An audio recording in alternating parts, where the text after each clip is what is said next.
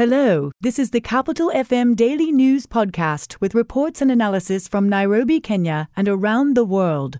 Opposition leader Raila Odinga has issued a 14 day ultimatum for President William Ruto's administration to reduce the cost of living and suspend the process of appointing new electoral commissioners, failure to which he will mobilize mass action.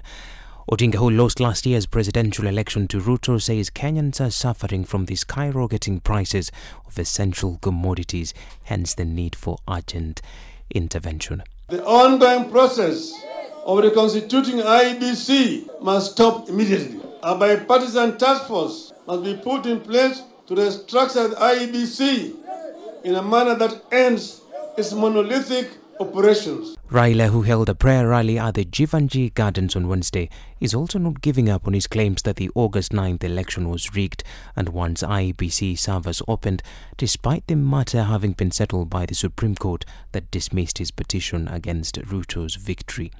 Electoral deceit must end. Servers must be opened and audited under auspices of a reputable firm or organization, failure to which shall lead the people to restore their authority and voice. But President Ruto has told him off, declaring the electioneering period is over and nothing will change. He has assured Kenyans that he is keen on fulfilling his mandate and pledges he made during campaigns last year. There is nobody who is going to threaten Kenya with impunity. Everybody must respect the law, and this country is going to be governed by the rule of law and we will make sure that everybody obeys the Constitution and is and works and respects the rule of law. The president has also reiterated that he took an oath to serve all Kenyans, including those who voted for his competitors, and will not discriminate anyone. I want to tell our friends who are used to impunity, who are used to forcing their way, that they will have no way because this is going to be a country based on the rule of law, and nobody, let me repeat, nobody, let me say it again, nobody is going to threaten Kenyans. Nobody is going to drive in this country using impunity. We are going to be governed by the rule of law. In other news, the Director of Public Prosecutions, Noordin Haji, has directed the Inspector General of Police to launch investigations into claims of rape and other gender based offences in Kericho tea farms, as highlighted by a BBC expose. The directive follows pressure from the National Assembly, diplomats, as well as Kenyans who have demanded action against the perpetrators of the crimes, as captured by the investigative story that has gone viral worldwide. Female parliamentarians said investigation should be extended to all tea farms in Kericho and other parts of the country to guarantee the safety of workers and particularly women who are vulnerable. It is of great concern that female workers in various tea estates in Kericho County have deplorable working and living conditions. These vulnerable female workers at the estates with no other sources of income have no choice but to have sex with male supervisors in order to survive. National Assembly Deputy Speaker Gladys Shollei has already directed the House Labour Committee to investigate the sexual abuse reports and file a report in two weeks. I cannot explain how a man has violated women in tea plantations for 30 years and nothing has been done. These are perverts who do not deserve any uh, leadership position. They do not deserve any hearing in this country or anywhere else. They should just pay for the heinous crimes and acts they have committed. UK High Commissioner to Kenya Jen Marriott said thorough action must be taken to stop such shameful crimes. Taking to her official Twitter page, Marriott said she is concerned by the allegations of appalling behavior in the BBC documentary. Marriott affirmed that sexual abuse and exploitation have no place in society. BBC's secret filming showed several women also revealed that they had been infected with HIV by their supervisors. Comedian Eric Omondi and 17 other content creators have been charged with creating an unlawful assembly along Parliament Road here in Nairobi when they held a protest earlier this week against the high cost of living. They, however, denied the charges and were each released on a 10,000 shillings cash bail or a 20,000 shillings bond plus one surety. The court further directed the prosecution to provide defense lawyers with all documentary evidence and witness statements before the trial begins. The accused, through their lawyers Danstan Omari and Kimani Wachira, told the trial magistrate Lucas Onyina that his clients are within their rights to approach Parliament seeking an audience with members of Parliament to address the issue of the high cost of living and poverty. US First Lady Jill Biden is expected in Nairobi on Friday after visiting Namibia in a first trip to the continent as First Lady amid a rising desire to grow relations with the US.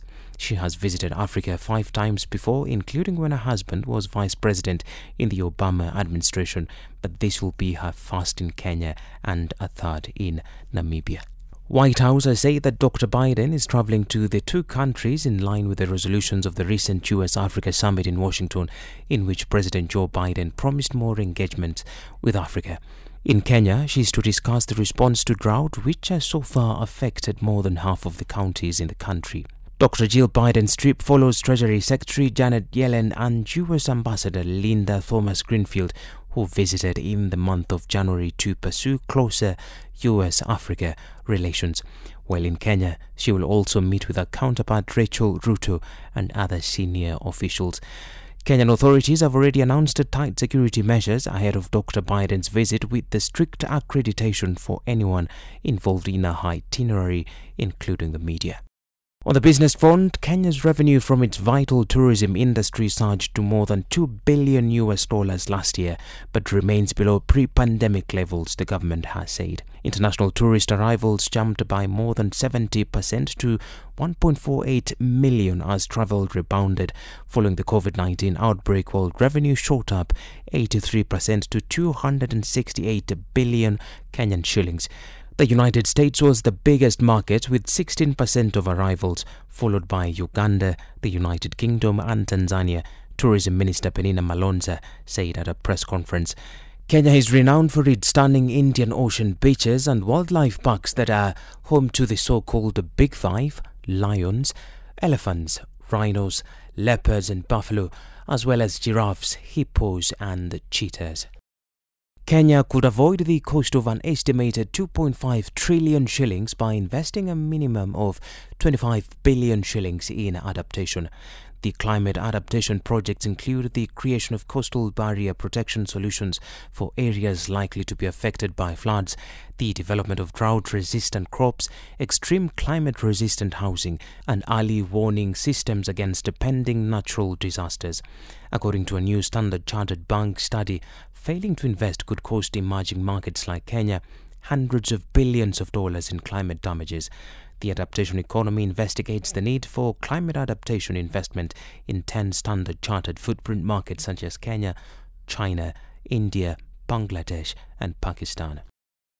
In international news, UN head Antonio Guterres has condemned Russia's invasion of Ukraine as an affront to the world's collective conscience at a meeting of the General Assembly nearly one year on.